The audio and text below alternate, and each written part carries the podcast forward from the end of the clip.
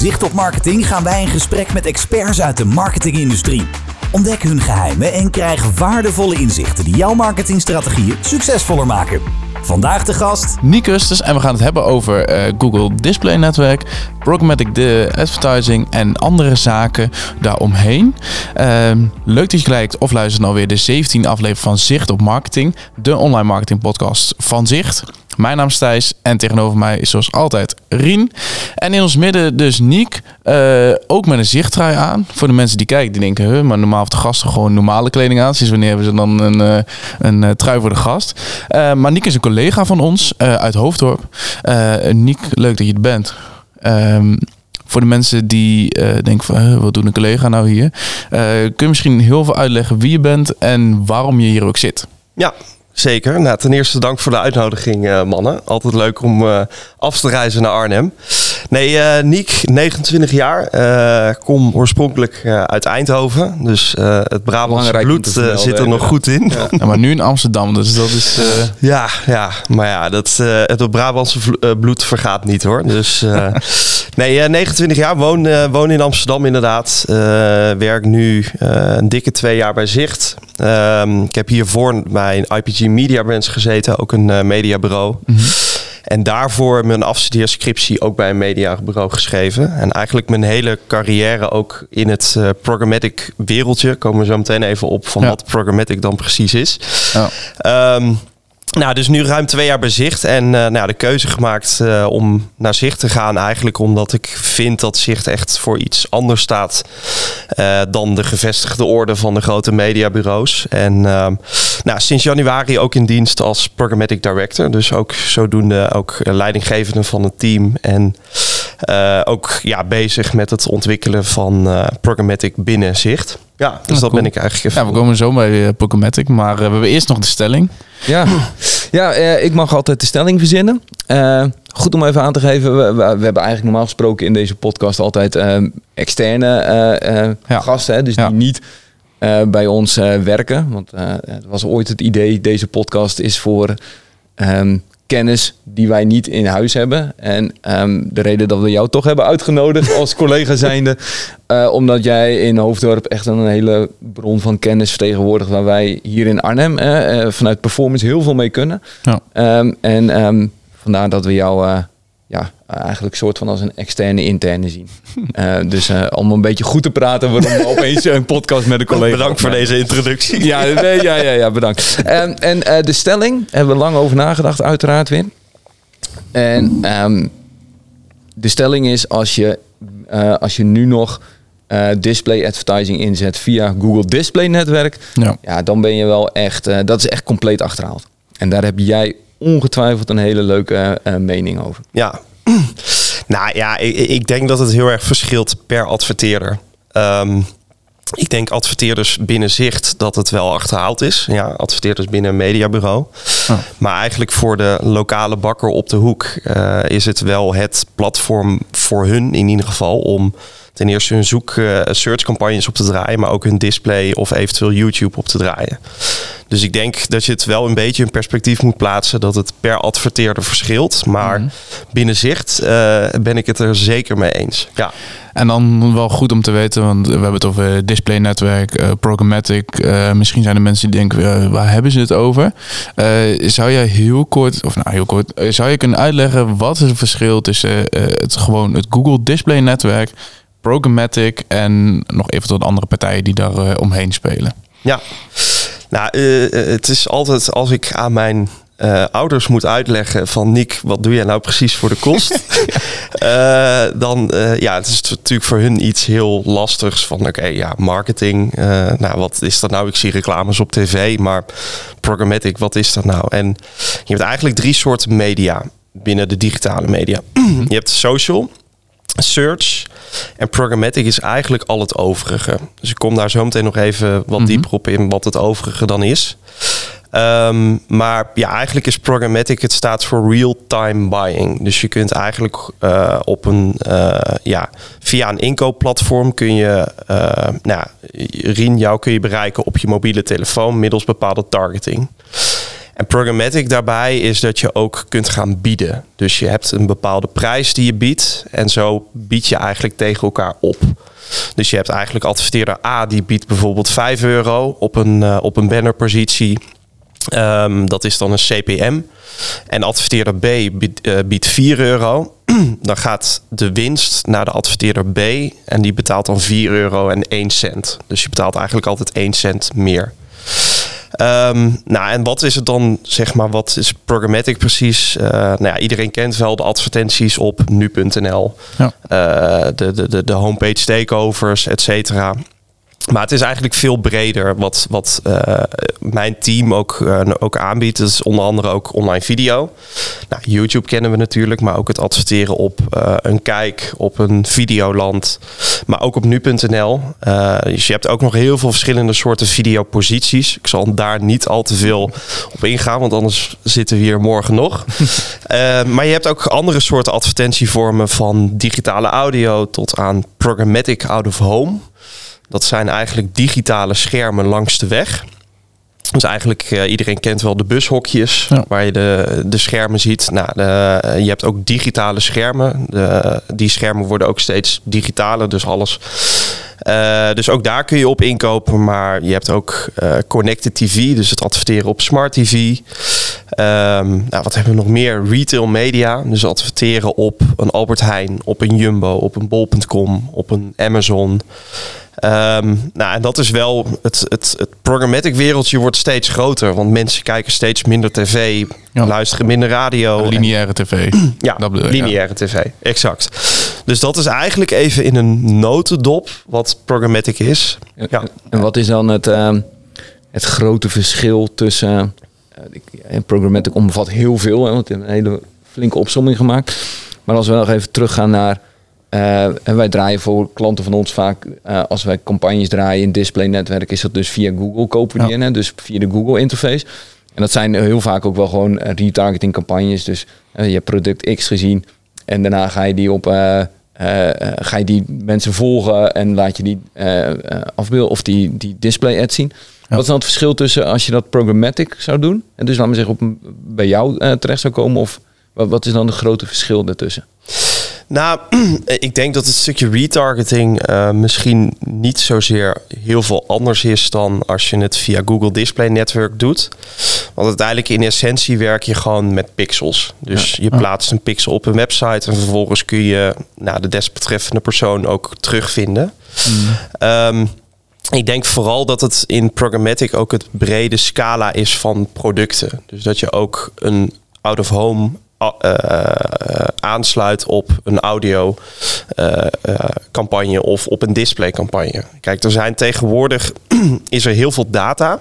Ze kunnen ook heel veel meemeten en um, zodoende kun je het ook op elkaar afstemmen. Dus je kunt tegenwoordig ook al dat je als iemand langs een out-of-home scherm loopt, dat je die vervolgens later ook kan retargeten middels een display-uiting. Omdat diegene in een bepaalde radius langs een scherm is gelopen. Oh ja. Nou, en zo zijn er voor programmatic nog uh, ook met het opvolging van video views. Dus als jij een, uh, een video hebt uitgekeken, dat je die uh, persoon wil opvolgen middels een kortere video of iets dergelijks.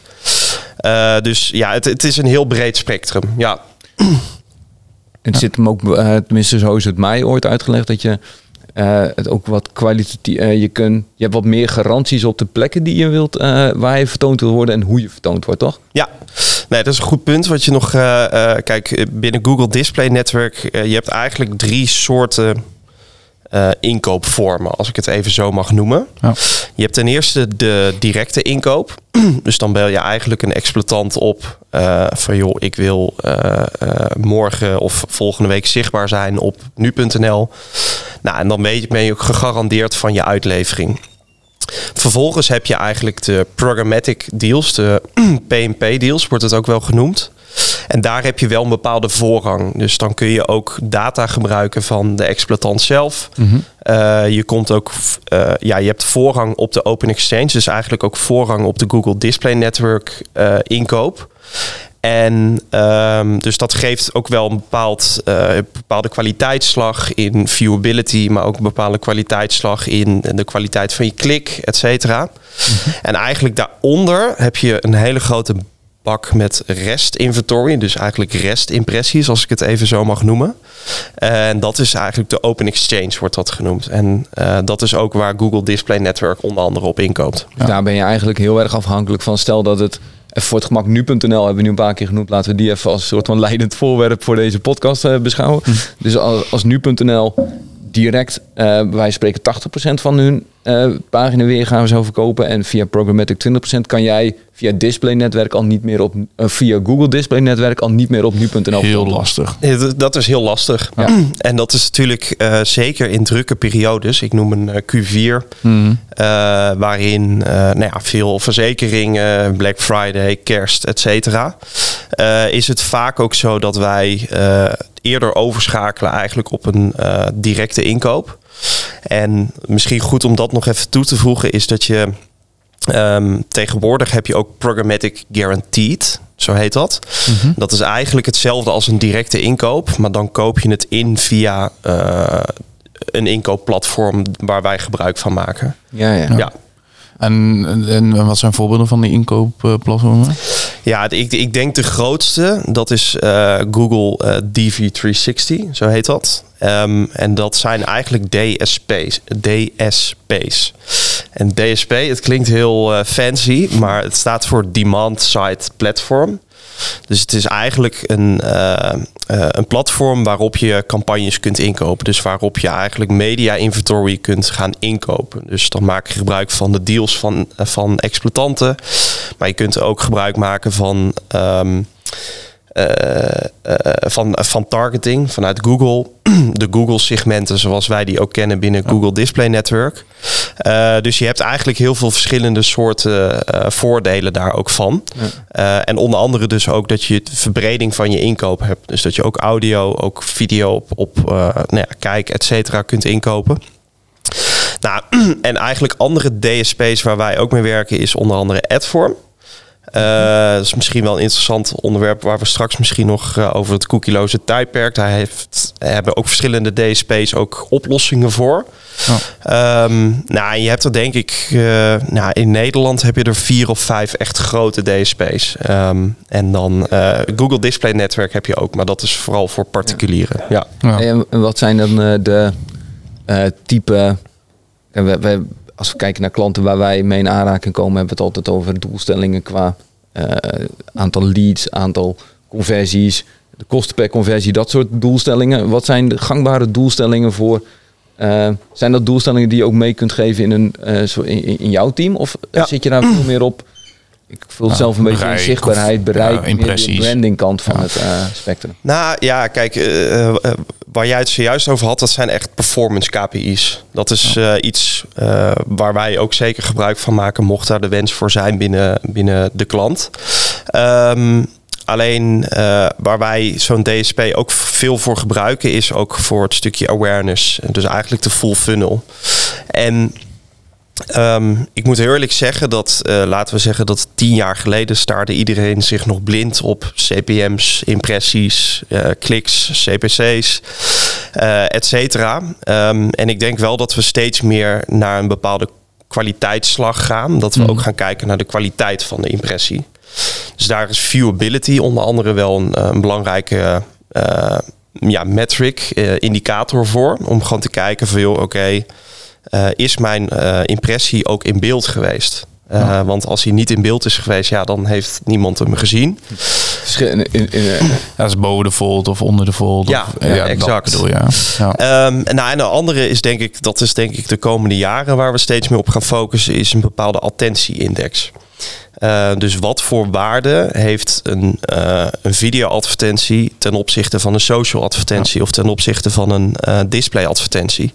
Omdat natuurlijk de, ja, de perceptie in de zin van hoe komt een advertentie binnen bij iemand, dat kan voor een kleine display-uiting natuurlijk heel anders zijn dan een grote display-uiting. Ah. Dus ook die bepaalde attentiewaarde wordt denk ik wel steeds belangrijker om je media ja, nog gerichter en efficiënter te gaan inzetten. Ja. Ja, je hebt natuurlijk, eh, je hebt het over eh, kwaliteit van, van, van je plaatsingen, zeg maar. Op het moment dat je het gebeurt eh, niet, gelukkig niet zo vaak meer, maar dat gebeurde nog wel eens dat op het moment dat je display advertentie aanzet, dat die vertoning om, omhoog schoten, zeg maar, omdat je op, ja, weet ik het, wat voor apps allemaal, allemaal zichtbaar was.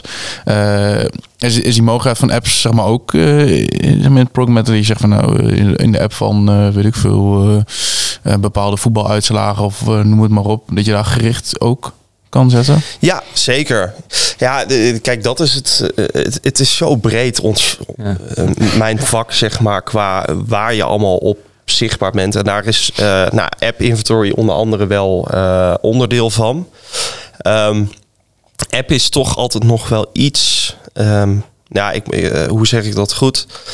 Eh, het, het werkt iets anders dan bijvoorbeeld een desktop-uiting of iets. Ehm, binnen een app heb je vaak dat mensen toch er heel snel overheen swipen. Dus Ja, ook per binnen, ongeluk klikken. ja, of per ongeluk klikken. Dus je, hebt, je ziet vaak ook binnen apps dat eh, mensen toch veel miskliks hebben. Dus dat je bounce rate eh, van je websiteverkeer ook wel een stuk hoger is.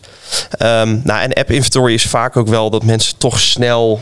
Nou, eh, ik weet niet, iedereen zit wel eens misschien op Instagram. Dan zit je ook een beetje zo door je feed te scrollen. Ehm, dus eh, de mediaconsumptie is ook veel sneller daarop. Dus ik denk ook zeker binnen app dat een bepaalde viewability. Dus mocht je uiting twee of drie seconden in beeld zijn geweest, dat dat echt belangrijke indicatoren zijn of je impressie ook is gezien.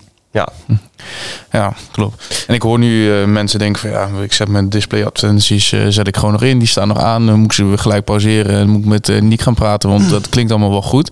Ehm, nu heb je het vaak over nu.nl, grote website.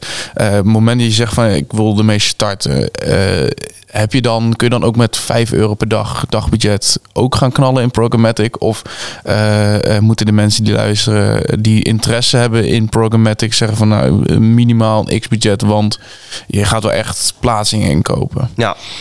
Nou, ehm 5 euro per dag wordt lastig. Eh, dus dat is wel, eh, dan, dan, ja, dan kun je misschien, hangt af van je, van je positie, kun je misschien duizend impressies realiseren. Mm. Ehm, alleen, eh, er wordt aan mij ook wel eens. Ik heb ook wel eens strategieën geschreven voor kleinere adverteerders. Dus adverteerders met een relatief klein mediabudget. Dus niet de grote adverteerders à la Coca-Cola, Lidl, die miljoenen te besteden hebben en die alles er maar doorheen pompen. Ehm, ik denk het fijne van programmatic is dat je het ook heel gericht kunt inzetten. Ehm, dat zit hem deels in bepaalde targeting die je kunt toepassen. Maar ook eventueel voor de lokale adverteerder op een bepaalde locatie. Of je gaat op een bepaald timeslot zitten. Dus dan ga je misschien puur kijken van oké. ehm, we hebben bijvoorbeeld ook een klant van ons, dat is eh, Rittersport. Die, eh, eh, die verkopen nou ja, eh, chocolate bars. Oh, die dingen. Ja, en eh, die, eh, daarmee hebben we een campagne dat we alleen rondom het aankoopmoment van chocolade zitten. Dus dat is van vijf uur s middags tot acht uur s avonds. Ja. Ehm, nou, zo kun je natuurlijk best wel wat gerichter je media inzetten. Ehm, ja, minimale budgetten, dat, dat vind ik een beetje lastig, omdat het heel erg afhangt van wat voor creatie je inzet. eh, wat, Ehm, maar het is wel zo dat het, ja, mocht jij eh, zichtbaar willen zijn op, eh, op Videoland, bij wijze van spreken, ja, dan, dan ben je wel redelijk duur uit. Ja. Maar ja, het hoeft niet te betekenen dat jouw doelgroep alleen maar op Videoland zich begeeft. Je doelgroep begeeft zich ook op heel veel andere soorten mediumtypes of Ja. domeinen. Die vaak misschien voor adverteerders ook niet helemaal duidelijk zijn van oké, begeven ze zich daar ook? Want jij, jij, zegt, jij stipt eh, toevallig hetzelfde aan dat het gaat over ook je lokale. En we hebben natuurlijk ook, kijk, wij hebben klanten die, eh, die landelijk actief zijn, die eh, misschien ook wel de budgetten hebben, die de Lidl's en Coca-Cola's, misschien iets mindere mate, maar die hebben er best wel met, een, met een goed verhaal en met een eh, met de juiste strategie daar goed bij zouden passen. We hebben natuurlijk wat klanten die wat lokaler actief zijn. Eh, maar daar, daarvan zeg je, eh, bijvoorbeeld, ik moet zelf denken aan een klant van mijn boer Staphorst. Die zit in, een, in, in Staphorst, grote woonwarenwinkel. Die, zijn, die hoeven niet in heel Nederland zichtbaar te zijn. Maar je kan dus ook, nou, volgens mij als ik daar naartoe rijd, zie ik ook altijd van die grote masten langs de snelweg. Eh, zo lokaal kun je dus ook inkopen. Dat soort, en, dat, en dat is voor ons nieuw. Jij denkt misschien Ja. van, eh, ja hè, hè. Maar eh, voor ons is dat nog steeds een beetje nieuw. Maar je kan dus ook zeggen, ik wil alleen maar eh, het zijn niet hele complexe deals om bijvoorbeeld rondom de A50 bij Zwolle een, een mast in te kopen. Je hangt er vanaf of hij digitaal is. Ehm, als hij digitaal is, kijk, wij kunnen gewoon echt een, een schermselectie doen. Ja. Dus bij wijze van spreken exact dat scherm selecteren en daar ook alleen een bepaalde zichtbaarheid op, eh, op creëren. Eh, dus dat is, dat is zeker mogelijk. Ehm, maar ik denk ook goed dat het eh, voor een boer Staphorst goed is om te bekijken van joh, oké, maar waar bevindt mijn doelgroep zich nou? Ja, tuurlijk zit hij misschien ook op een talpa, et cetera, maar dat is best wel duur. Kijk, je kunt ook naar iets lokalere titels gaan kijken. Ja. Ehm, dus ik denk altijd dat het, eh, en dat is denk ik ook het- de kracht van een mediabureau, is dat zij ook een bepaalde, eh, ja, het goed kunnen aanvliegen. Dat ze gewoon goed kunnen kijken van, joh, oké, welke strategie kunnen we hierop toepassen? Ja, en, en dan, ik denk dan bijvoorbeeld aan zo'n RTV Oost of zo. Hè. Eh, Volgens mij is dat eh, eh, een lokale zender. eh, eh, eh, en die zullen misschien zelf ook wel lijntjes eh, naar hun leggen van hey, kom bij ons adverteren. Eh, eh, eh, maar daarin kunnen wij natuurlijk wat breder eh, eh, advies geven. En ik, maar, maar, op welk, eh, want we hebben het nu over programmatic out of home, hebben we het even over met die sche- scherm langs de snelweg. Dat is voor mij heel logisch dat dat out of home is. Maar er zijn nog heel veel meer digitale schermen, toch? Want ook in de Albert Heijn hangen soms schermen waar je gewoon Ja, op, op kunt inkopen via... eh, Nou, het is eigenlijk bijna elk digitaal scherm wat je ziet, daar kun je eigenlijk wel op inkopen. Ehm, ook, ook bij de lokale Albert Heijn, die, dit, dat wordt eigenlijk ook steeds groter. Ik, ik moet daarbij wel direct een kanttekening plaatsen dat eh, binnen de Randstad of binnen de grote steden, dat daar aanbod van digitale schermen wel echt een stuk groter is dan eh, eh, ja, Bij mij in de lokaal. buurt in de Achterhoek. Bij Thijs moet je nog Nee, op de dus- kabelkranten... af- Nee, maar daar heb je, ja, daar heb je misschien één of twee digitale schermen. Terwijl, eh, nou ja, in, in Utrecht, in Eindhoven, noem het maar op, daar heb je ze nou, niet, op, niet op elke hoek van de straat, maar daar is het Ja. wel een stuk groter. Alleen, ehm, ik denk wel dat we steeds meer er naartoe gaan dat schermen ook digitale worden. Dat Ja. zit hem deels in het feit dat campagnes gerichter kunnen worden ingezet. Eh, en daar kun je dus ook creatie op aanpassen. Ja. Eh, vaak moet je een eh, out-of-home rondje moet je best wel groots inkopen.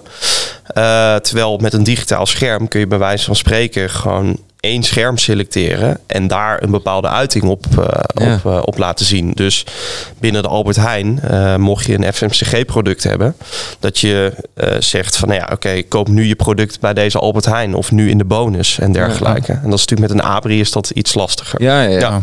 Ja. Plus dat, ik denk wel voor beide voordelen, voor bijvoorbeeld de adverteerder als de aanbieder, dat eh, als adverteerder kun je natuurlijk heel gericht kun je, kun je iets doen. En de aanbieder zegt ook wel, eh, nou, we kijken steeds minder lineaire tv, eh, mensen kijken terug. Dus hey, het is voor de adverteerder natuurlijk ook, of de aanbieder ook natuurlijk gunstig, omdat je, het verandert gewoon. Ja, Ook met digital audio, met podcast, met digitale radio, noem het allemaal maar op. Het is natuurlijk heel. Verandert gewoon, dus je moet ook mee in die wereld. En, Ja. dan, en dan heb je ook nog de mogelijkheid om heel gericht en op je doelgroep. En eh, ik vind, je hoorde, hoorde je net ook over feeds en dergelijke dynamische dingen. Dus ja, het is gewoon eh, heel gaaf. Nou, dat is op zich wel eh, leuk dat je het aanhaalt. We hebben voor eh, Bouwmaat, ook een klant van ons, hebben we ehm, dynamische eh, programmatic out-of-home creaties ingezet. Dus eigenlijk dat we gewoon rondom vestigingen aparte uitingen zijn gaan laten zien. Ehm, dus dat is denk ik ook wel sowieso wat binnen programmatic digitaal mogelijk is. Het enige denk ik wel, en dat is, eh, ehm, eh, het, het wordt steeds digitaler. Dus er is ook heel veel data en we kunnen Mm. alles meemeten en weet ik het allemaal. Ehm, maar ja, af en toe kunnen we er onszelf er misschien ook een beetje in verliezen, vind ik. Ja, ja. Ehm, Hebben we ooit ook wel eens een keer in de podcast eh, al gehad. Want dat het, eh, laten we zeggen, ja, te veel naar alleen maar data, data, data gaat. En dat het een beetje het gevoel, ja, wat marketing altijd ook wel een beetje geweest is, laten we zeggen, dat dat er een beetje uitgeslagen is. Ja, ja en eh, dat, dat is het. Kijk, twintig jaar geleden was het gewoon dat je... Nou, hoe werd programmatic toen ingekocht of display? Ja, dan ging je gewoon kijken van een bepaald aantal sites. Van, nou ja, oké, ik wil daar zichtbaar op zijn. Ik wil daar, en dat was het. Ja. Ja. Kijk, en tegenwoordig heb je natuurlijk zoveel verschillende databronnen, eh, noem het maar op, dat het eh, ja, ja, eigenlijk eh, ook niet meer weet van wat nou werkt of wat niet werkt, zeg maar. Dus het is denk ik ook als ons zijnde, eh, zeker als, eh, nou ja, als bureau, eh, noem het maar op, is het gewoon van belang dat we ook daar onze klanten ook wel goed in meenemen. En Ja. dat we ja, ook wel een bepaalde strategie ontwikkelen die niet alleen maar op data zit, maar dat we ook wel gewoon een beetje kijken naar de achterliggende gedachten. En dat je het ook misschien niet te moeilijk maakt af en toe. Omdat het, ja. Nee, snap ik. En wat zijn dan binnen jouw vakgebied grote ontwikkelingen waar die bij jou, eh, bij jou spelen? Eh, Ja, ik denk de grootste ontwikkeling ehm, is het cookieloze tijdperk. Als ik het even zo mag noemen. Het klinkt eh, heel fancy. Nee, maar daar hebben, we- hebben wij ook wel iets mee te maken. Ja? nou, ik denk, ik denk dat dat voor de hele de gehele digitale Ja. markt eh, impact gaat hebben. Ehm, nou, we hadden natuurlijk in eh, 2016 is de GDPR-wetgeving is natuurlijk Mhm. geïntroduceerd. En ik moet eerlijk zeggen dat dat wel, eh, zeker toen de tijd, eh, zeker wat impact heeft gehad. Dat veel mm, ja, mediabureaus eh, echt met de handen in hun haar zaten van oké, hoe gaan we dit aanpakken? Nou, ik, ik denk ook dat dat toen een beetje, nou niet is verwaterd, maar ja, het is wel een beetje op een laag. Iedereen had het wel in hun achterhoofd zitten. Ehm, maar ja, de, vorig jaar ehm, is er, eh, ja, is er, was er wat nieuwsgeving over eh, dat er geen cookies meer gebruikt mochten worden. Eh, stop met het gebruik van cookie, wat ook de autoriteitspersoonsgegevens heeft gezegd. En Ook die iOS-update die een hoop, hoop nou, en dat is denk ik ook voor ons binnen Safari, Firefox wordt na 24 uur worden ook je cookies verwijderd.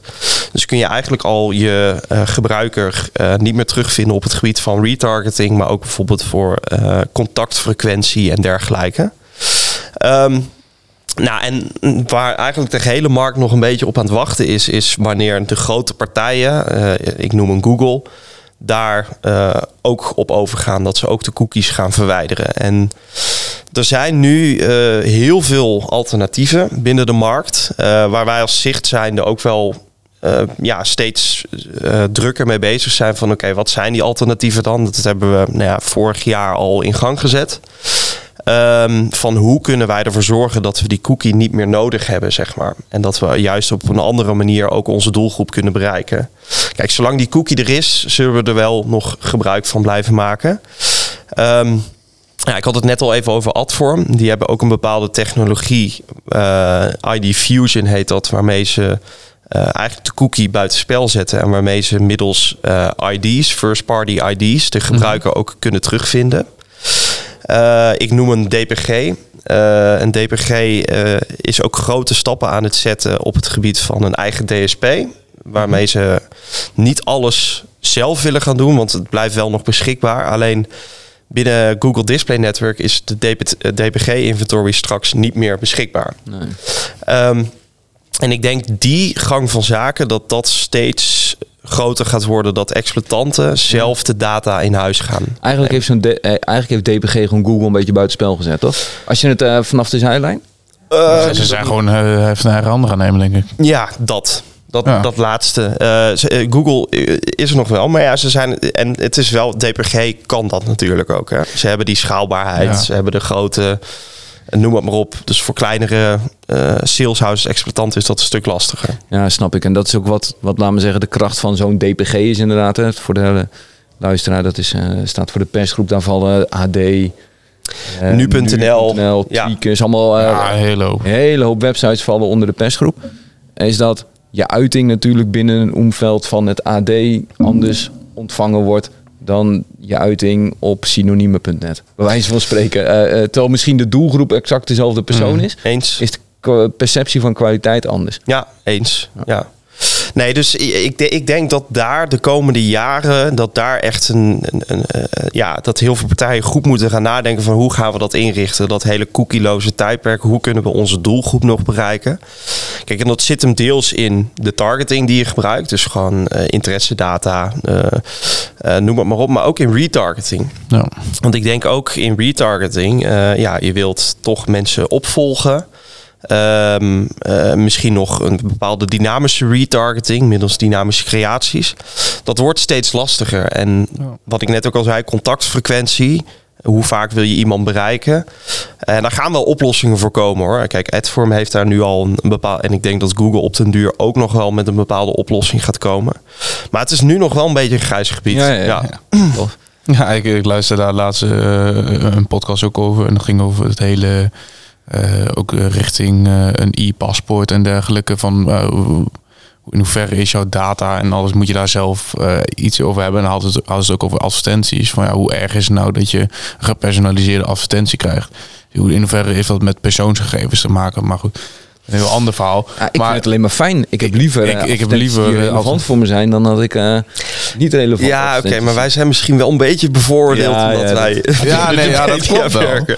Maar eh, eh, dat ging er ook over. Ja, als je dat eigen, eh, eigen heft in handen dan hebt, ja, wat, wat doet men er dan mee? En ga je dan niet heel snel eh, je gegevens dan openbaar zetten? Maar goed, het, eh, we gaan het allemaal Nou zien. ja, Google moet, hè? Ze moeten. Ja, nou, en dat, dat is, kijk, voor, eh, voor Google, dat wordt gewoon heel interessant. Want wat is het verdienmodel van Google? Advertenties. Nou, advertenties en data, data. vooral.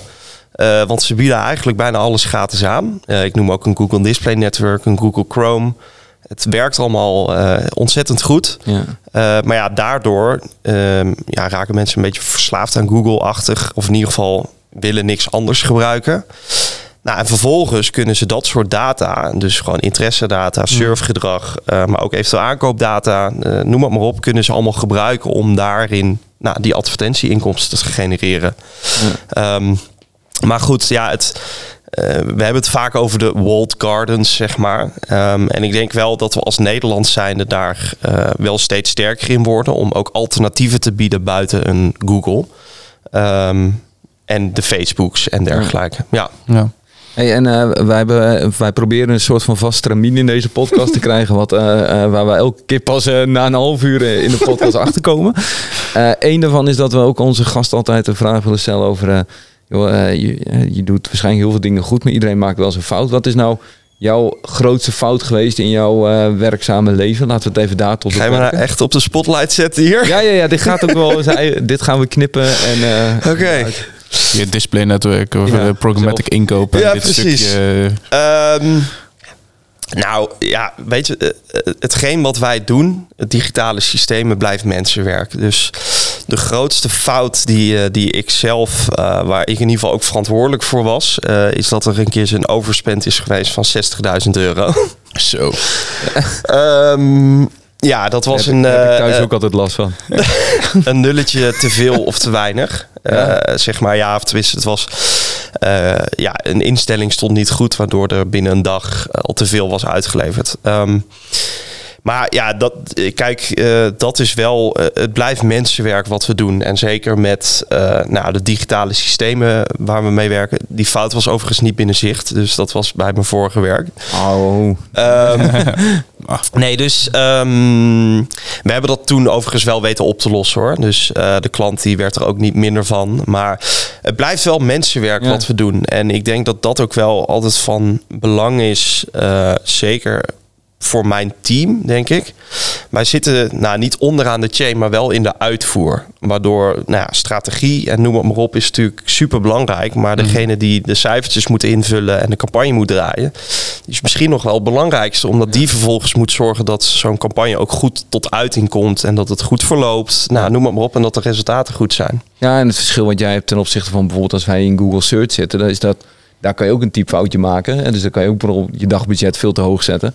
Eh, alleen daar heb je te maken met het zoekvolume wat niet per se eh, eh, veel hoger zal zijn op dag 1 dan op dag 2. Ja. En mensen moeten klikken. Maar bij jou is natuurlijk als je die impressies kunnen over het algemeen kun je die wel uitleveren. Zeker impressies, ja. Ja. Eh, ik, ik, ik denk dat eh, nou, de gemiddelde consument misschien wel duizenden impressies per dag consumeert, zeg Ja. maar. Nou ja, doe dat in Nederland een keer eh, 17 miljoen. Of nou ja, niet iedereen zit op een smartphone of weet ik het. Nee, maar, maar- goed, Die aantallen zijn aardig, eh, aardig fors, ja. eens. Ja. Ja. En dan heb je het over Nederland, iets van me binnen schiet. Doe je ook dingen in, in het buitenland, zeg maar? Is, is dat al een ontwikkeling waar je, waar je wat mee kan? Dus zeg eh, België of eh, Duitsland, eh vandaar kunnen we ook eh, dingen gaan inkopen? Of is dat nog in- niet iets wat... eh, Ik zit te denken, ja, je bereikt in Nederland inderdaad 17 miljoen, maar je zou die fout maar maken in eh, Rusland of in, in Duitsland, dan gaat het helemaal hard met de budgetten. Maar, Ja, nee, eens. Zijn dat ook al dingen die jullie eh, doen buitenland? Nou, eh, we hebben eh, niet veel. Ehm, en ik moet heel eerlijk zeggen dat een buitenlandse benadering ook. Ja, hoe zeg ik dat goed? Kijk, een YouTube-campagne kun je qua op, op interesses, noem het maar op. Je kunt een programmatic out-of-home campagne kun je ook nog wel op bepaalde locaties inkopen. Ehm, maar als het al eh, neerkomt op eh, ja, bepaalde domeinen of, eh, of überhaupt mediaconsumptie in het algemeen, eh, ja, dan verschilt het buitenland toch wel echt veel met, met Nederland. Ehm, ik heb bijvoorbeeld onder andere Connected TV. Dat is het adverteren op Smart TV. Mhm. Dat is in Duitsland bijvoorbeeld al heel groot. Of veel groter dan in Nederland. Oh. Ehm, nou, dus daar zit al een verschil in, ook in mediaconsumptie. Dus we kunnen het, we zouden het wel kunnen. Maar het is toch wel, eh, toch wel even net een iets andere benadering dan eh, de Nederlandse markt. Ja. En eh, net in ons, toen we gewoon even een bakje koffie aan het drinken waren, toen gaf jij ook nog een vo- voorbeeld van het scannen. Wat, er, wat je dus ook kan doen is met het kenteken, wat kenteken uitlezen Ja. bij een tankstation. Ik vond het wel een heel mooi voorbeeld van, ehm, en misschien kan je dat voorbeeld ook nog even herhalen, maar ook een mooi voorbeeld van hoe je ook creatief, er, ook, er is zoveel mogelijk. eh, maar je moet vooral ook eh, eh, de klant goed kennen en, en ook een beetje creatief zijn daarin. ja. Nou ja. ehm, Wat, kan je dat voorbeeld nog even... Nee, ik ga, hem- ik ga hem benoemen hoor. Maar ehm, kijk, dat, dat is een programmatic out-of-home voorbeeld. En ik denk zeker binnen de out-of-home markt... ehm, dat daar echt nog eh, ook gewoon veel slagen vallen te halen. Want vroeger zetten we alles out-of-home in. Gewoon dat het groots werd ingekocht. Je moest posters printen, et cetera. Nou, en het fijne van zo'n programmatic out-of-home... is dat je het natuurlijk relatief eh, ehm, ja, gericht kunt inzetten. Dus een mooi voorbeeld daarvan was, eh, we hadden voor Makita, dat is het boormerk. Ik denk elke man zal Makita vast kennen. Absoluut. Ehm, eh, is dat we nou, ook programmatic out of home wilden gaan inzetten. Maar ja, we wilden niet eh, ja, gewoon overal nergens inzetten. Dus toen zijn we gaan kijken ook naar nieuwe technologieën. En eh, CS Digital Media biedt schermen aan bij een Shell station. Waarbij als je aankomt rijden bij het tankstation of waar je gaat tanken, is dat je kenteken wordt gescand. Nou, vervolgens ga je tanken en dan heb je een beeldscherm waar je je eh, tankgegevens op ziet. Dus hoeveel liter, welke prijs, et cetera. En dan heb je daarboven kun je dan een out-of-home uiting serveren. Dus toen hadden we het kenteken, eh, hadden we alle werkbusjes, dus de Mercedes Vito's, et cetera, dat we die wilden, eh, wilden targeten. Nou, en dat is eh, gewoon data die gewoon beschikbaar is in het algemeen. Het is niet iets wat speciaal is of zo. En zo zijn we eigenlijk dus werkbusjes gaan targeten, omdat we zo nou, eh, zeg maar die mensen wilden laten zien wat voor een ehm, ja, nieuw Makita-product er was eh, en dergelijke. Tof is dat. Ik Ja. kan me voorstellen dat dat, dat dan, dat is wel een beetje een soort van next level voor mijn gevoel. Wat jij zegt, vooral programmatic out of home, dat is natuurlijk altijd heel erg locatiegericht.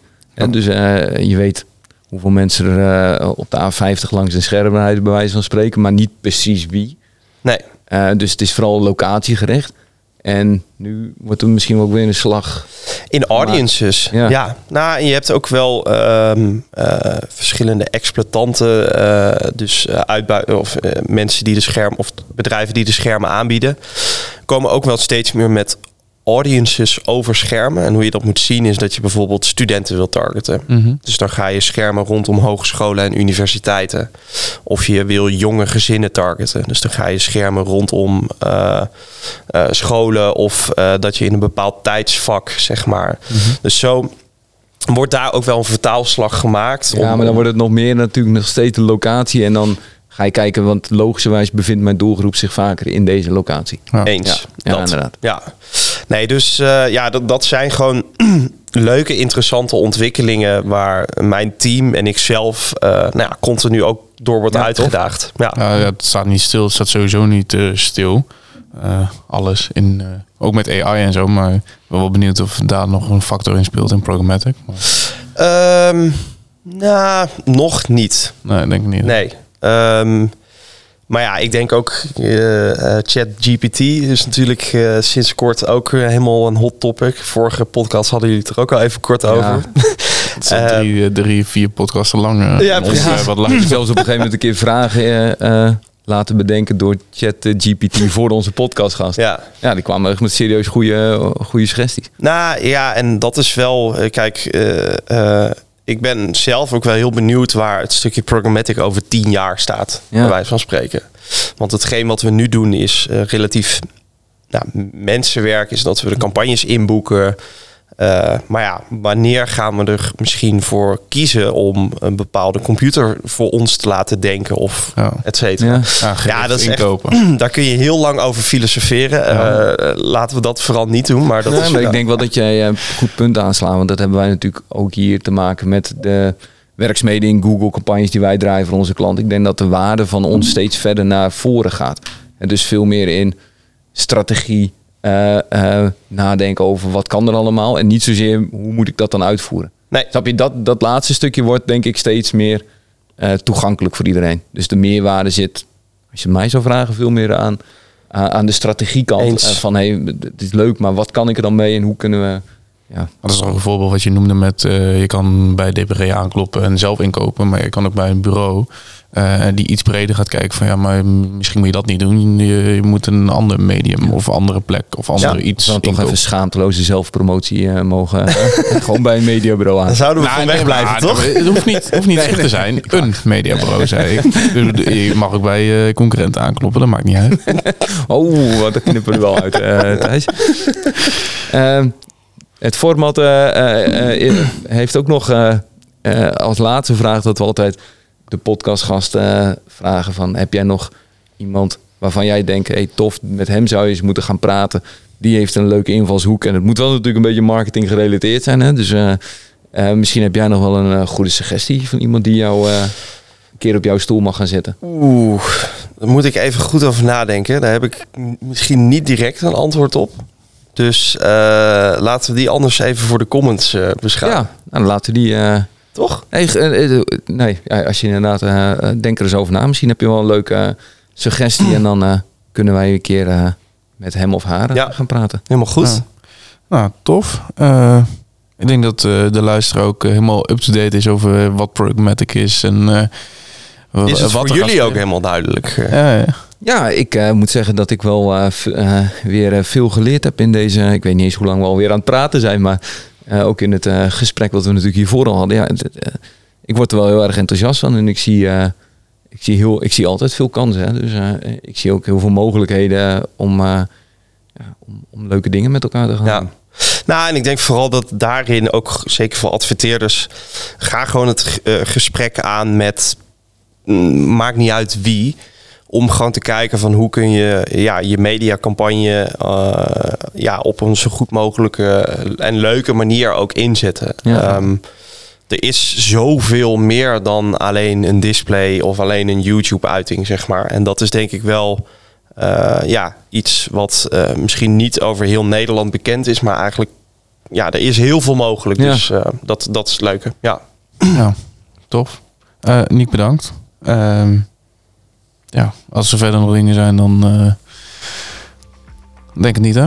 Nee, nee ja, ik ben, uh, ik ben door mijn, uh, mijn vragenlijst heen. Maar goed, ik, nou, ik heb, dank jongens voor het leuke gesprek. Ja, dankjewel ja. voor je ja, tijd. Niet. En de kijkers of luisteraars, bedankt voor het kijken of luisteren. En we zien jullie graag weer bij de volgende aflevering van Zicht op Marketing. Dit was Zicht op Marketing. Volg ons in je favoriete podcast-app en mis geen enkele aflevering. Check onze andere podcast op zicht.nl/podcast.